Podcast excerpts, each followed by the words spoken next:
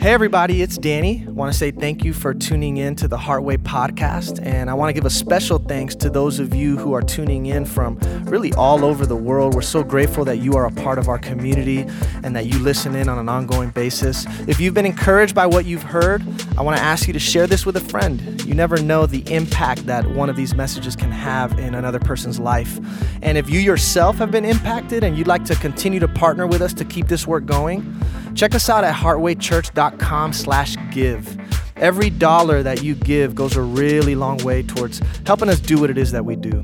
Well, we love you. Really hope you enjoy the podcast.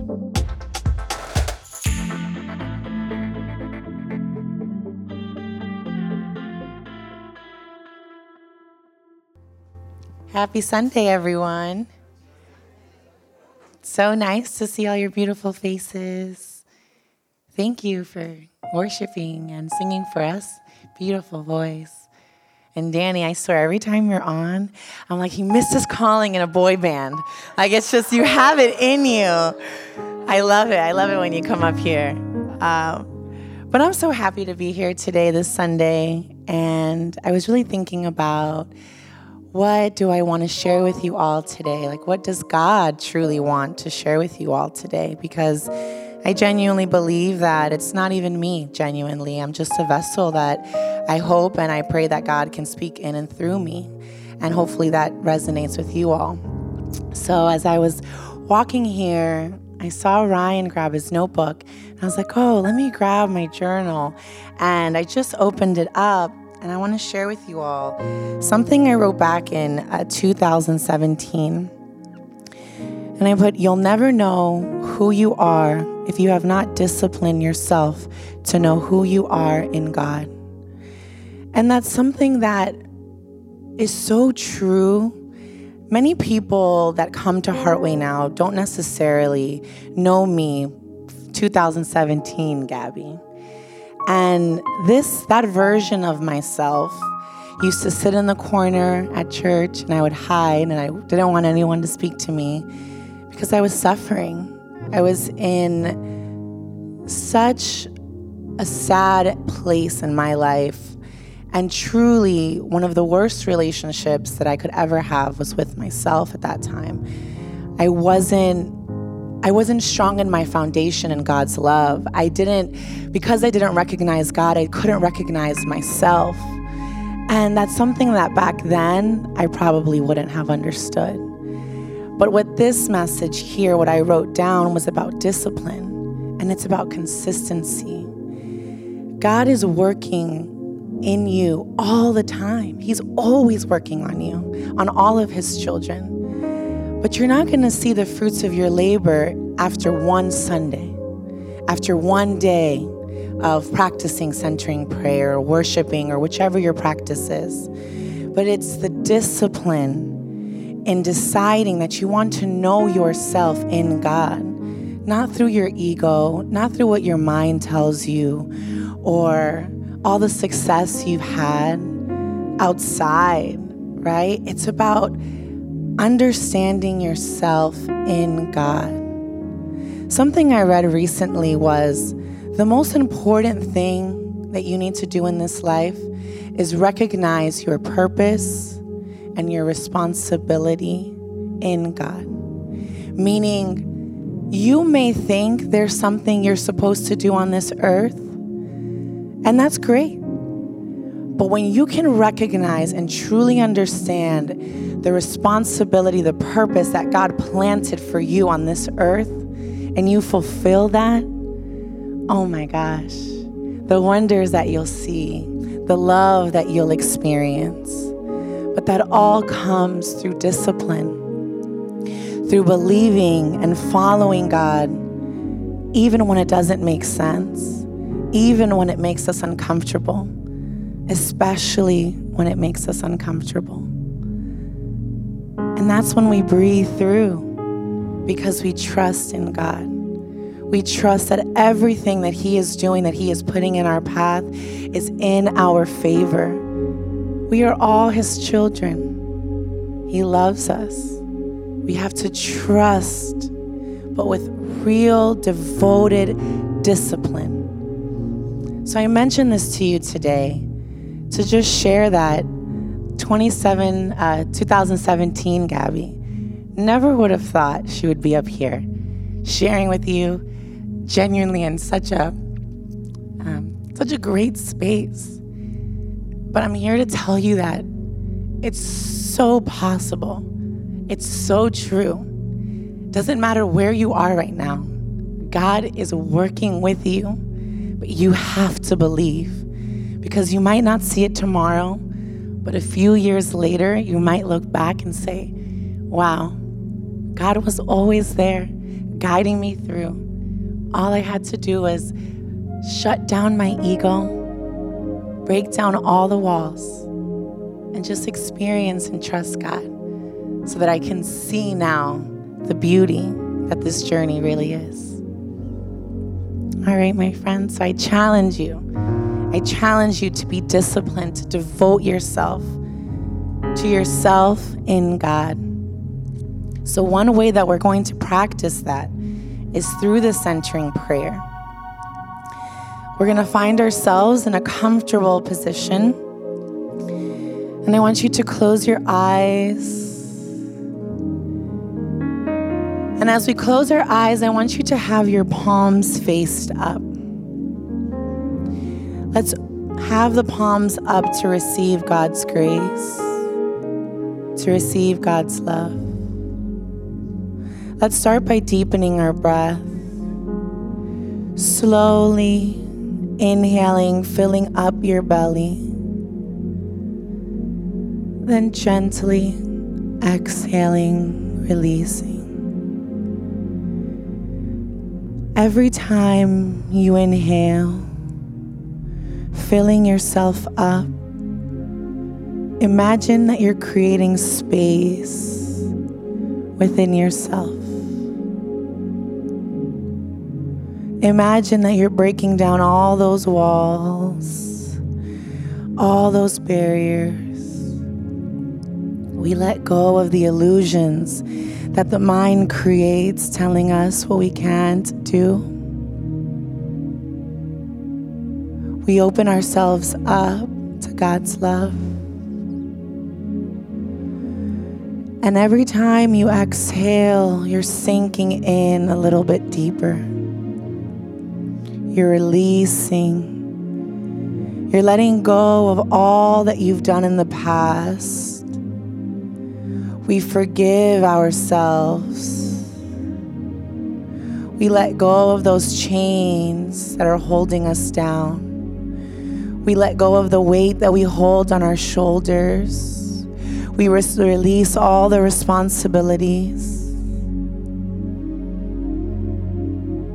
And we sit in peace. We sit in stillness knowing that God is guiding our every move, that we are never alone. Every time you breathe, you're reminded of God's power in you, of His grace. You are reminded that you're alive, that you will have ups and downs but all of them are working in your favor. Let go. Let go. Let go of all that does not serve you. Let go of all that you've done in the past. Let go of all that you haven't done yet. Forgive yourself. For God has already forgiven you. God knows your every move. God knows your heart. He sees your intention. Remind yourself that there's nothing you could ever do that would keep God away from you. For in your darkest and deepest times, when you feel lower than low, God is down there with you, waiting patiently with his hand out, waiting for you to grab on. Surrender all of yourself. Surrender all that you believe.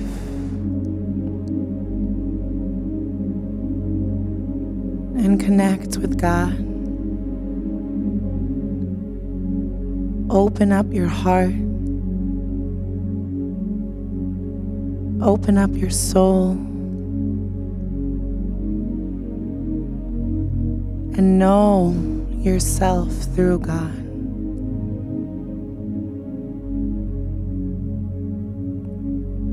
For you are a beautiful manifestation of God on this earth.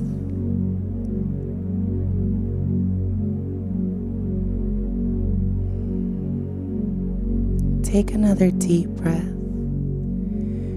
Fill yourself up and slow exhale, release it out. You are so loved. You are worthy. God sees all that you are and all that you will be. trust in Him. And you can trust in yourself.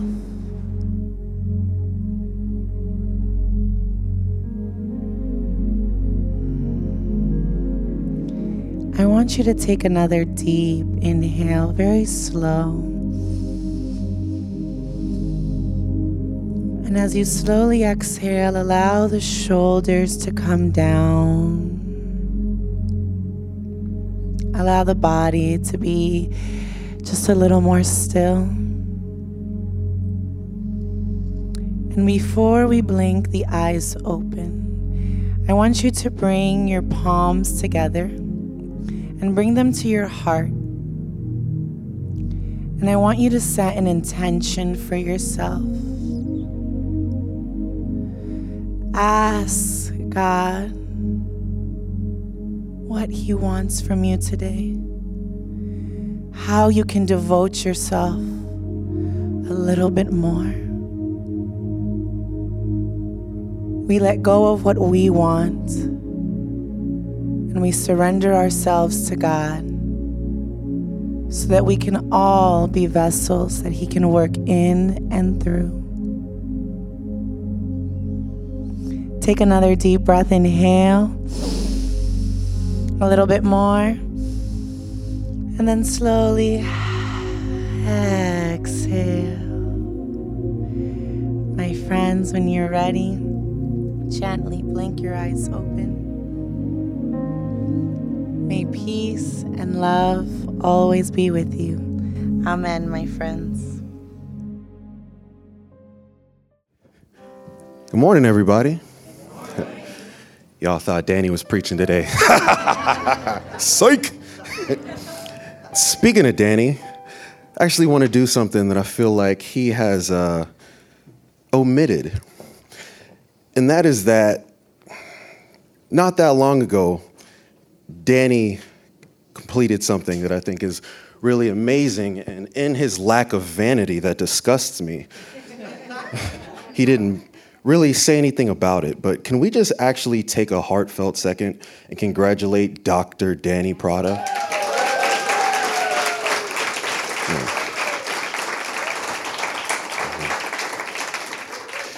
And understand, this isn't completely selfless because I got a year left till I get mine. So, you know, I'm letting them know ahead of time. Listen, I'm getting t shirts, streamers, we killing it, you know? but uh, it's great to be here with you guys today. The title of the message today is Harmonizing Your Ecosystem. And now, mind you, I'm going to talk a little bit about what that title means to me and what it's ultimately going to play into with what we're talking about today. But The intention behind this message isn't to teach at all. I'm not here to talk from a pedestal. I'm not here to impart some massive wisdom. I decided to talk about this because this is something that I haven't yet overcome. something that I deal with on a daily basis. And let me just, I don't know, maybe you, you too prideful for a show of hands, but I'll speak for myself. Is anybody here sometimes your favorite person and then other times your least favorite person? God tends to remind me of that when I start judging somebody. He's like, you know, you piss you off a lot more than they piss you off. but then he also reminds me that when I'm in a moment of jealousy or envy, he reminds me that same thing that is manifested in them is also in you. So put your head up. And so I just wanted to get into a little bit of practical spirituality today. That's all it's about. Because when you experience enough life, you realize that you could say all the hymns, you could pray, you could clap and celebrate, but when life hits, I need me some Jesus. Like, you know, I need me some practical Jesus, you know? what am I gonna do? And so that is what I wanna focus on today. And I actually want to start off with uh, one of my favorite scriptures, Amos 3 and 3. How can two walk together unless they agree? And now, mind you, when we hear that, it's very easy for us to apply that to other people, you know, because it's two, it's multiplicity, it's an understanding that, okay, when two or more of us humans are together, if they're walking together, then they have to agree. But we don't apply that to ourselves. And what does that phrase even mean? It's saying that when there are two or more entities, if they're standing side by side, if movement begins, if their movement is not congruent, then ultimately they will part ways. That if those entities, if they're not walking on the same line, if there is an adjustment in the angle of their movement, they're going to be set apart. But we don't apply that to ourselves.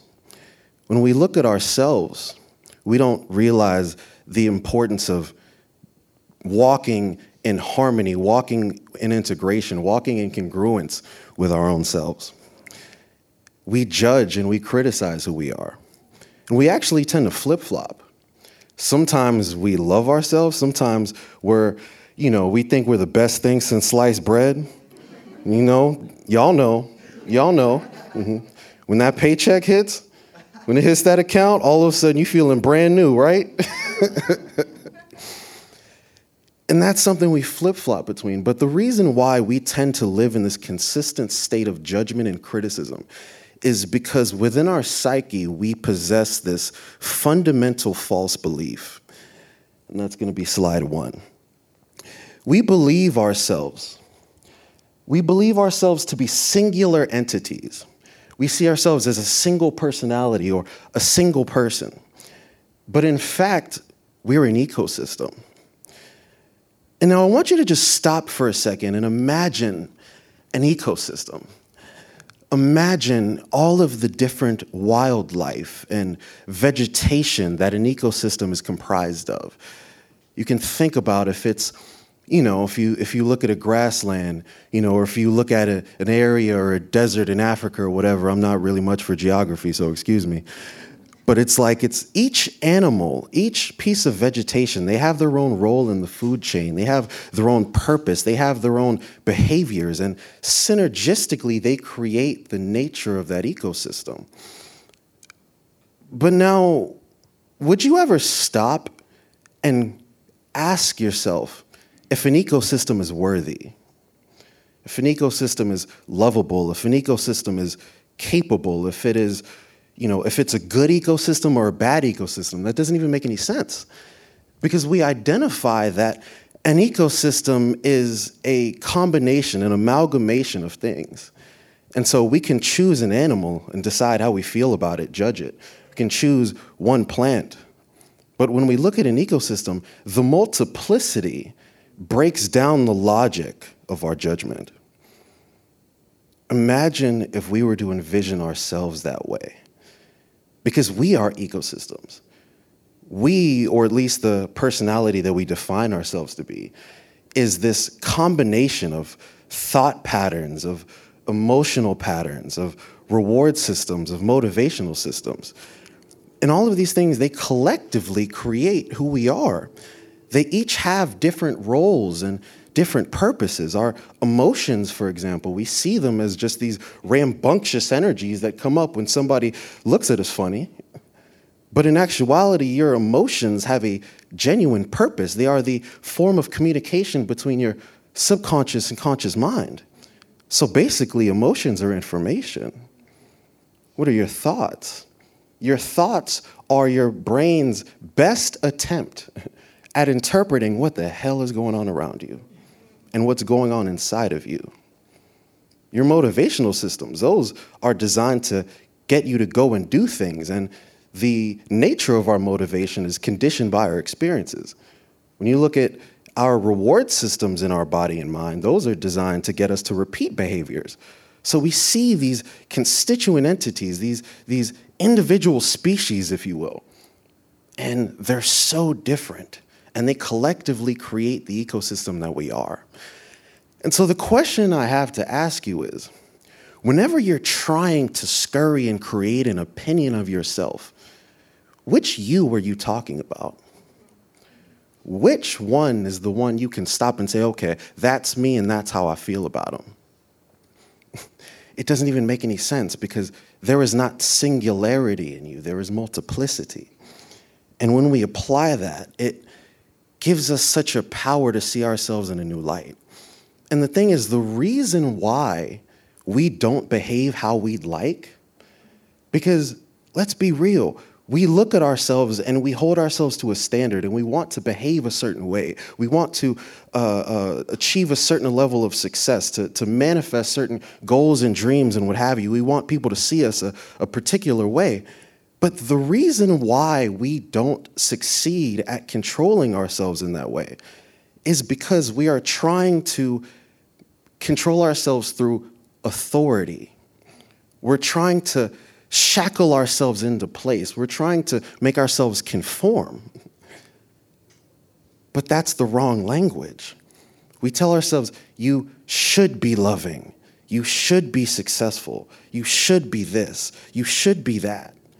And ultimately, you end up adorning the position of both the slave master and the slave. Does it make sense that a slave master and a slave would act in a sense of division? Why they would not walk together in agreement? And so we find ourselves acting in a way that is pulling us apart, that is weakening our strength. But when we come to realize that the goal is not to achieve conformity, that the goal is not to control ourselves, but the goal is actually to identify that we are diverse beings of multiplicity, that we are an ecosystem. And if we can accept and acknowledge the authentic role of each one of those things and bring them together into harmony, if we can harmonize our internal ecosystem, we can find a power that is amazing.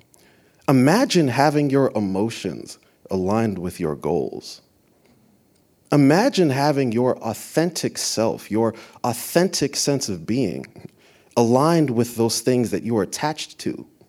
If your desire to love could be aligned with your desire to prosper. We can achieve that, first off, when we change our form of communication with ourselves. Because that judgmental, hateful, angry, controlling communication we use, it's ineffective. Because the ecosystem that we are does not respond to conformity. It responds to integration, it responds to harmony, it responds to acceptance. Now I want to switch to slide two, Proverbs 11 and 3. Mind you, I've been talking about integration, right? So that second word should sound familiar. The integrity of the upright guides them, but the unfaithful are destroyed by their duplicity. Duplicity. I looked up that term and it means double mindedness. The unf- so let's replace that, right? The unfaithful are destroyed by their double mindedness, and the integrity, the integration of the upright guides them.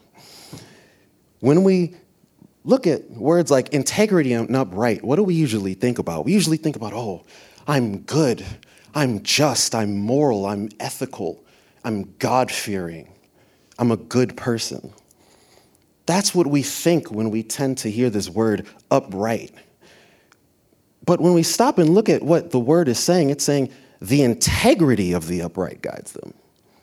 That's not about being perfect. That's not about being, you know, worthy and, and beautiful in every way in our eyes. It's about saying the integration, the inner integration of the upright guides them. But the unfaithful are destroyed by their double mindedness, by their division.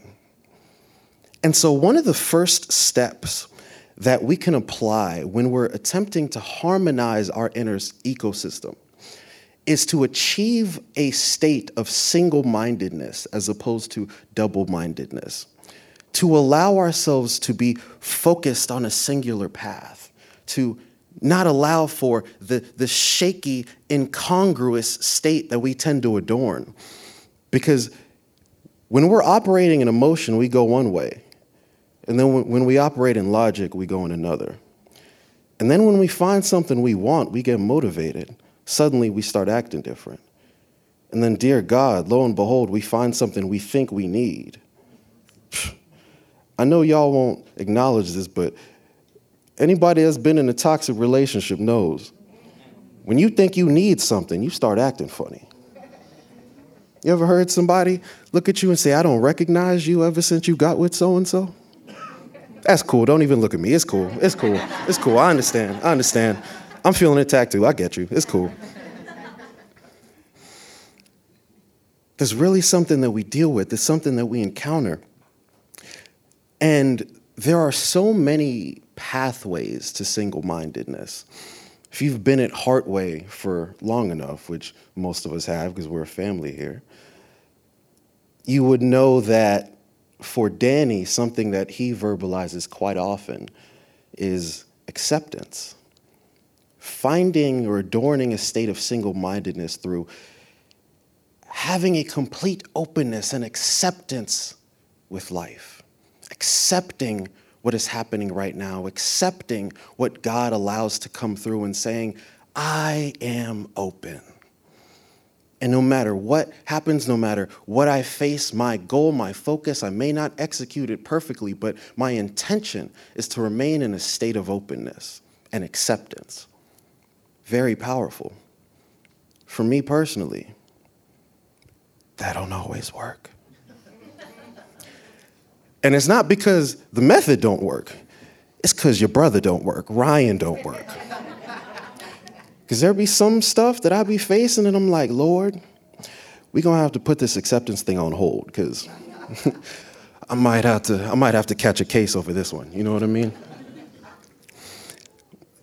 But a pathway that I really enjoy that I actually found by virtue of this man by the name of Dr. Michael A. Singer.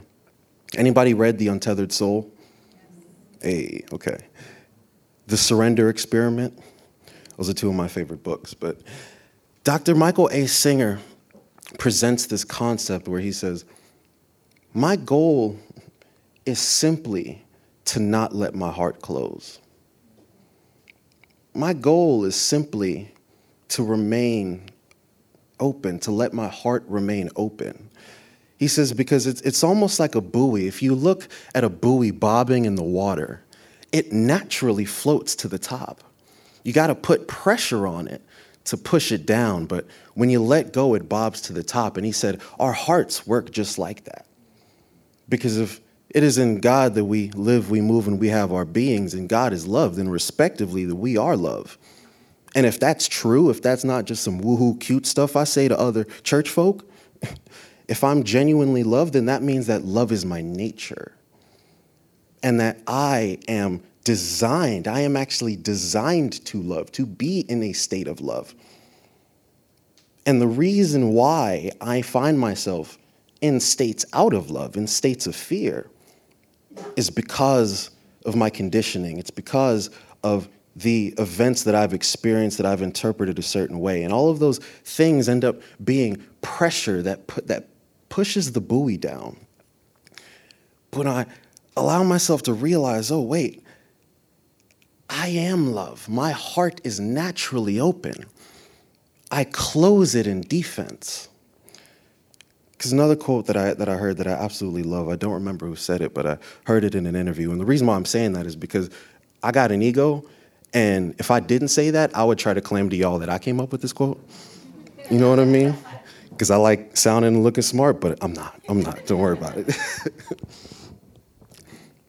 but this quote was basically saying that the soul is always open.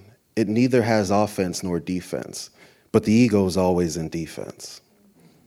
And so we don't close our hearts for some nebulous reason. We close our hearts because we're constantly walking around life preparing to defend ourselves, to defend our vulnerabilities. Because when you've experienced enough pain, you start to feel like vulnerability is a liability. And in order to avoid that, I got to close up, thinking that that's what's going to keep me safe. But in actuality, it comes at an opportunity cost. Closing up is stopping me from being able to do what I do innately, which is to be open. And when I am open, when I allow my heart to be open, or rather, and he, he says he prefers saying it this way because it, it implies less effort. If you simply don't let your heart close, anytime you feel your heart closing, you feel yourself starting to adorn a level of, of rejection or judgment towards yourself or someone else, just identify, oh, my heart's closing. Just open it up. And when you allow that to be your focus and it gives you that single mindedness, you will be amazed how your emotions, your thoughts, your motivations, your drivers in life, your attachments, all of these things begin to integrate and harmonize with one another. And so you no longer have to control them through authoritative self parenting or, or uh, a level of, of controlling energy. They can simply flow and dance together and be the ecosystem that they're meant to be. And I see a couple faces of people that are looking at me a little bit funny when I refer to us as ecosystems. And so I knew there'd be a level of uh, skepticism. So you guys know I love science and psychology and all this kind of stuff. I figured I'd have to throw a little something fun in here. I'm going to talk to you about a form of pathology, actually, called DID, or dissociative identity disorder. Many people probably know it as multiple personality disorder, but uh, DID is a disorder characterized by the presence of two or more distinct personality states. Dissociative identity disorder, previously called multiple personality disorder, is usually a reaction to trauma as a way to help a person cope with or manage painful situations or memories. This typically occurs with people that have dealt with some form of extreme sexual, physical, emotional trauma, typically before the age of seven. I get that right, Mom? Okay, because she'll catch me after church if I mess it up, you know what I'm saying? But, but as a result of that trauma, their mind and their brain experiences this process called psychological fragmentation in which it will create numerous personality states. These personality states designed in some way, each in different ways, to protect that person. They might, let's say, for example, if that child was uh, dealt with very deep physical or sexual abuse, they might adorn a personality state that is very strong minded and intense, and you know, you might even call it scary. Or they might, let's say, for example, if they had a, a home where they weren't able to express themselves in the way that they'd like. Maybe they would adorn a different personality that was able to suppress their emotions because of the fact that they can't communicate and connect.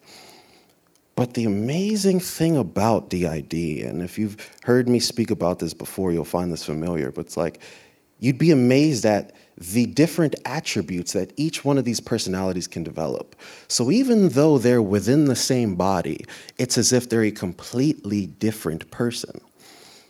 These people will, uh, they can adorn, these different personality states can adorn different handwriting. Their voices may change.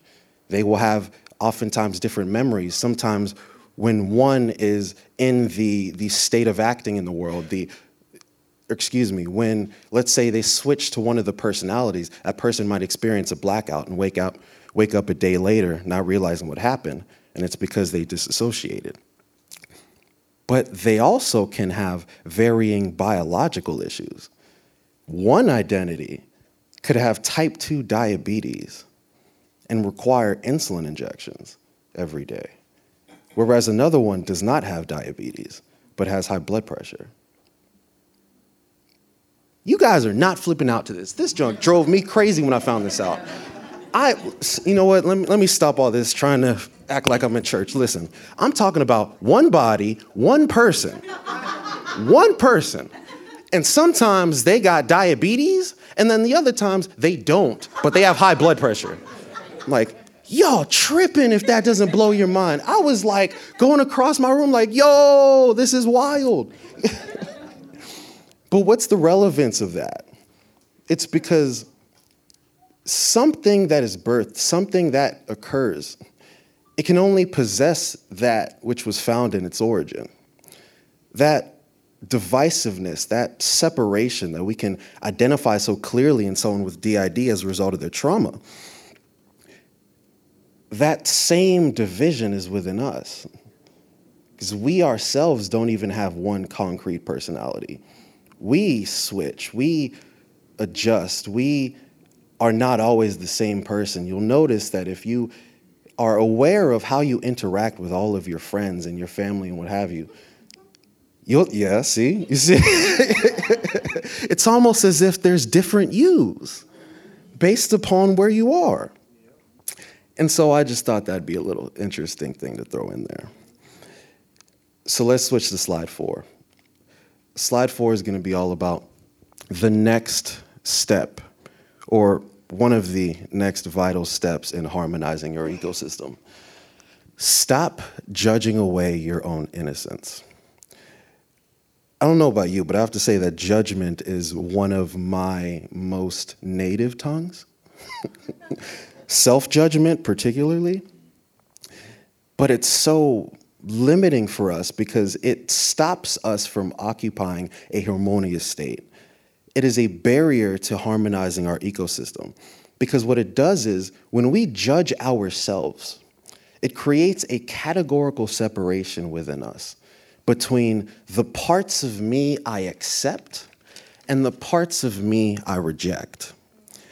That I like these aspects of the ecosystem.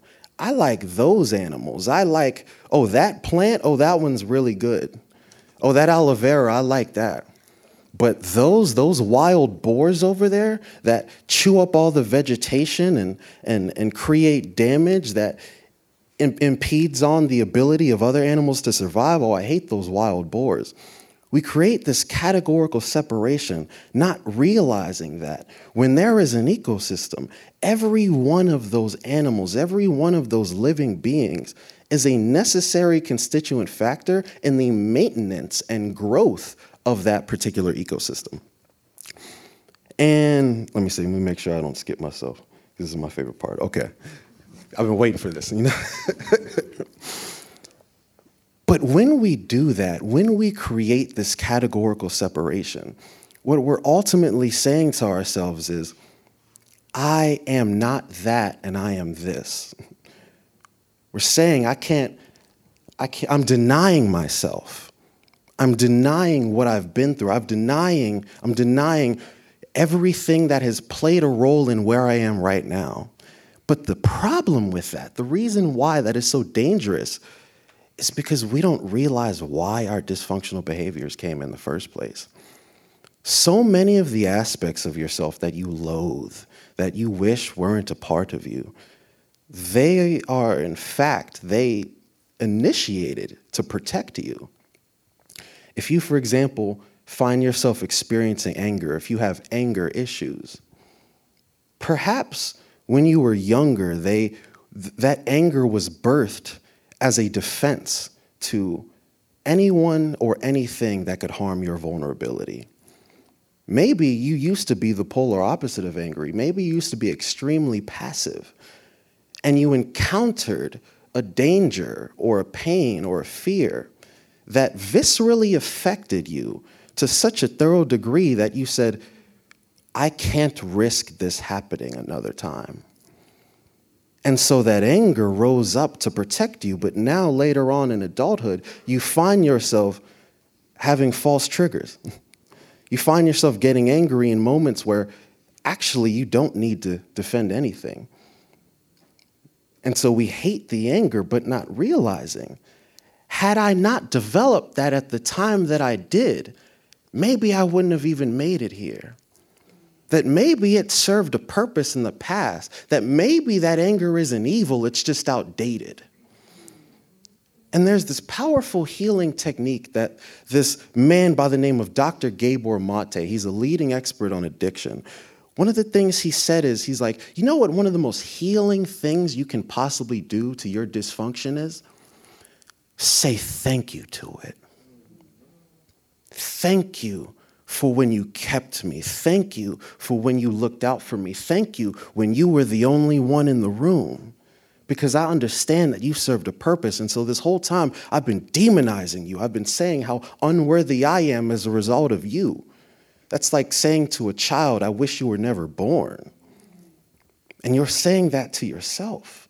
You're saying that to your own constituent elements, but it served its purpose. And he said, Tell it thank you and think about what it did for you at the time that it served you and say to it, I appreciate you. I don't hate you anymore. I simply got it now. I got the reins now. Your anger is just you telling yourself, I need to take the reins.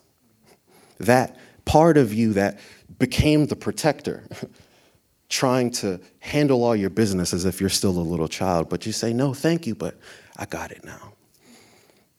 And just if we look at this image, this diagram, what it's basically saying is if you look at so many of our dysfunctional behaviors, they come back, they trace back to coping mechanisms. And those coping mechanisms trace back to pain. And so when we sit there and we judge the dysfunctional behavior, we're actually judging away our own innocence. Because we're all just people that have been through pain. And when we're not going through pain, we're fearing encountering more. And that state empowers us to such a thorough degree. And I'd like to actually convey this through another form of um, pathology, I guess I could say, but ADHD, attention deficit hyperactivity disorder. And this is particularly relevant because over the past decade or beyond, the levels of diagnoses that we have noticed of ADHD have inclined rapidly. The people that deal with it, like the numbers are absolutely insane. If you were to look this up, it's like, what? I thought it was just me. It's like, no, it's like, yeah, yeah, yeah, probably like 60% of this room, we just ain't telling nobody, you know? so, attention deficit hyperactivity disorder is characterized by an inability, or rather a difficulty, with focusing our awareness on a present moment, focusing our awareness on a single concept or thought or space for a particular period of time. It's obviously a loss of attention, a deficit of attention. It's characterized by that, hyper, that hyperactivity, often characterized by aggressiveness, impulsivity, all of these different elements. And so, even something that we have a fancy name for, that we, have, we can diagnose and we have medication for. Even that junk. Wonder where it comes from. I'll, I got a question for you. If you were a five year old or a six year old child living in an abusive home, whether it's physically abusive, emotionally abusive, or just toxic, how do you escape? Can you get up and leave the house? Can you go get emancipation from your parents and go live on your own? You're a child. You basically need that, that family unit, however it manifests, to survive. Because that's where you eat, that's where you have shelter, that's where you have clothes. So now you're stuck in a painful space that you can't escape, but you need it. What do you do if you can't escape it physically? You escape mentally. You disassociate from the present moment. If you can't have your body leave the room, your mind leaves the room. And so the child in that situation will all, all, often find themselves becoming rather skilled in disassociating from that which is occurring in the moment. Now, when your parents fight or argue or there's some type of tension going on, you can leave that place. And now you've got a new skill that can protect you. Now, whenever that happens, you might still feel it, but it's less painful. It's a little bit less torturous because you're not there. And now you get older. Now you're in high school and you're trying to study. You notice that as you read the chapter, you keep thinking about them brownies mom made yesterday. You find that this skill that you developed to leave the present moment is now impeding on what you now are referring to as your attention. It's now influencing your focus. And when people tell you, hey, you need to focus, you need to focus, why is it so difficult? Because the defense mechanism that once kept you sane is now keeping you shackled. And that right there is the large majority of the dysfunction we experience in adulthood. So you're judging that which protected you. Say thank you for it. It'll really help you to harmonize. And my final point, the final step that I want to contribute today in terms of harmonizing our ecosystem is merging acceptance with action. And this is something that I've been wanting to talk about for a while. Because this whole concept of acceptance, it can give us these mixed feelings, you know, because we understand cognitively, okay, it makes sense that I'm in the world, I don't have control of everything, and so if I'm constantly in this state of denial, then I'm gonna be miserable and I'm gonna hate everything. And so I just need to accept. I need to accept whatever it is that life brings my way and be open to God. What do you do? What do you do if you don't have enough money to pay the bills and you got three kids and they're hungry? What do you do then? Do you sit there and say, I'm just going to accept this as it is? Maybe some of you could do that. I couldn't. I don't have any kids, but I can tell you from conjecture, I wouldn't be able to simply do that. And also, what then? That sounds more like accepting defeat as opposed to actually being able to change the situation. And the thing about this is, it's not that acceptance is wrong, or it's not that acceptance doesn't apply to all situations. It's that we don't fully understand what acceptance is. We think that if I am to fully accept what is going on, then that means I have to accept my story about what's going on. That means I have to accept the narrative that I am homeless. I have to accept the narrative that nothing goes my way, that I am worthless. If I am in a state of acceptance, it means I have to sit down and cross my legs and say, well, here it is. We make this incorrect association between acceptance and passivity, not realizing that acceptance is actually the foundation of radical movement. Because acceptance isn't about the past, it's not about the future. It's about optimizing right now. It is not about the story. You don't need to accept the story that is happening because the story isn't happening, life is happening. Understand the difference between accepting what's happening and accepting your interpretation of what's happening. And if you accept, if you choose to accept your interpretation and it doesn't feel good, it will damn you. It will harm your soul. It will weaken you. It will put you in a state of paralysis where you don't feel like you can move. And if you don't believe me, what does a person that's depressed look like? A person that's depressed, what do they feel? They feel two things they feel powerlessness and they feel paralyzed. They don't want to get up and do XYZ. They don't want to, when you tell someone who's going through depression, when you tell them, come on, just get over it. Why don't you just go to the gym? Why don't you just do XYZ? You don't realize you're speaking the, the wrong language because the nature of hopelessness is paralysis. And when you believe that acceptance is leading you to a space where you can't do anything, where you are just a victim to life, if we're real, that's really what that interpretation is like. We're choosing to accept that I am just a victim to life and I can't control it.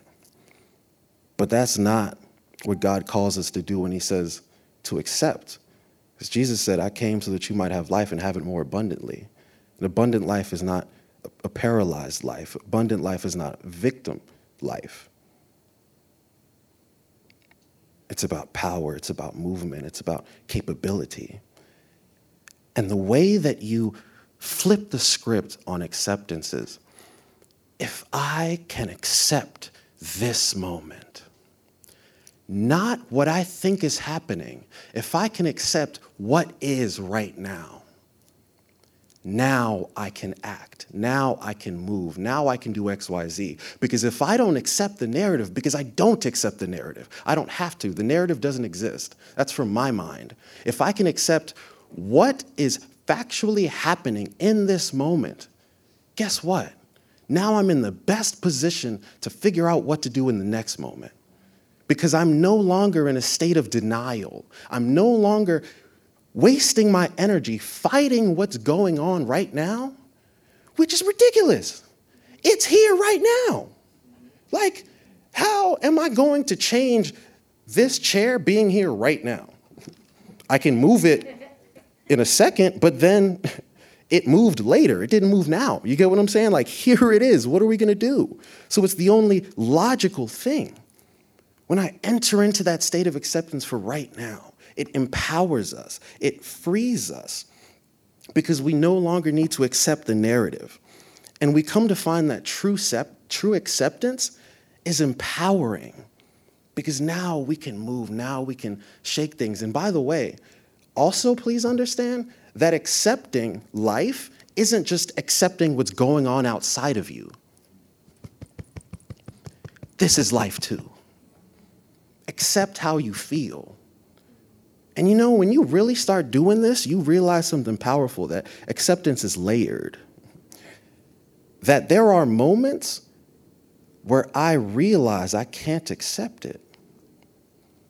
But if I accept that I can't accept it, a new freedom comes. If you say, I just can't accept this situation, I gotta change it, okay. Those emotions, those thoughts, those energetic manifestations within you that are saying that, accept them too. Accept your own inner discontinuity.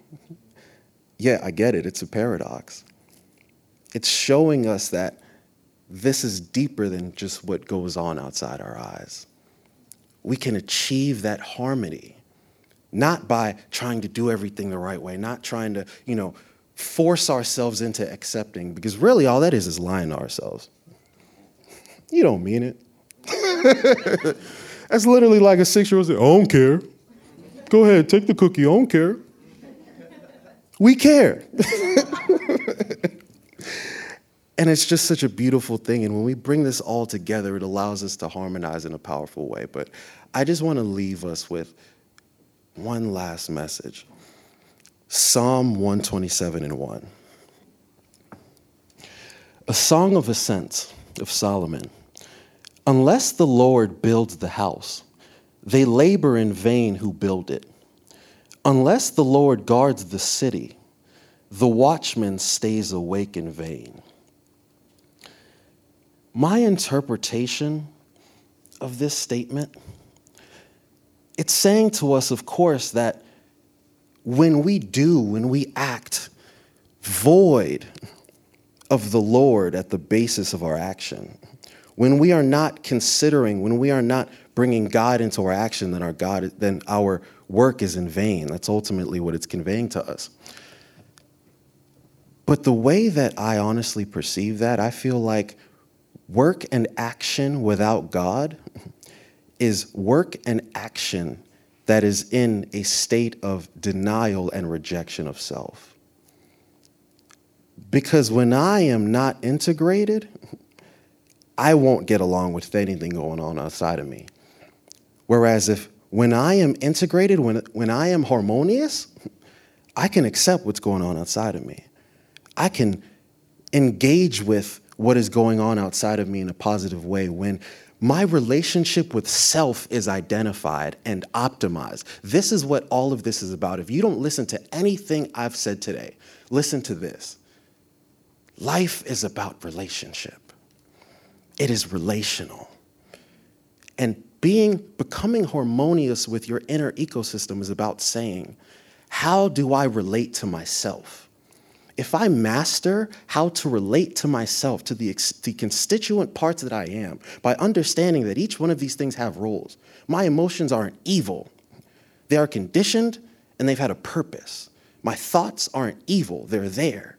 They're conditioned, they have a purpose. My motivations, my drivers, all of these things are objective. I can love them, I can accept them, and I can actually allow them to be. I don't need to suppress them into submission. I can say, let's dance together, but let us be single minded in our progress and our growth. When I allow that to be the focus, when that inner relationship optimizes, I guarantee you there is no such thing as someone that is optimized relationally internally and they have jacked up relationship with reality.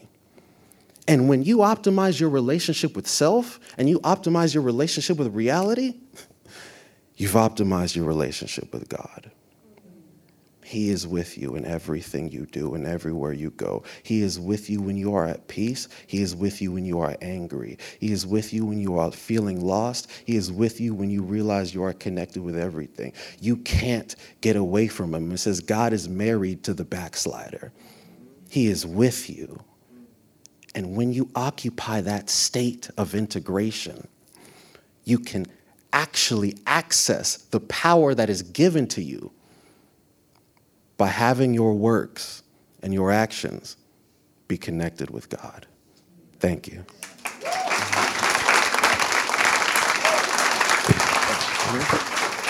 Thank you, guys. Love you.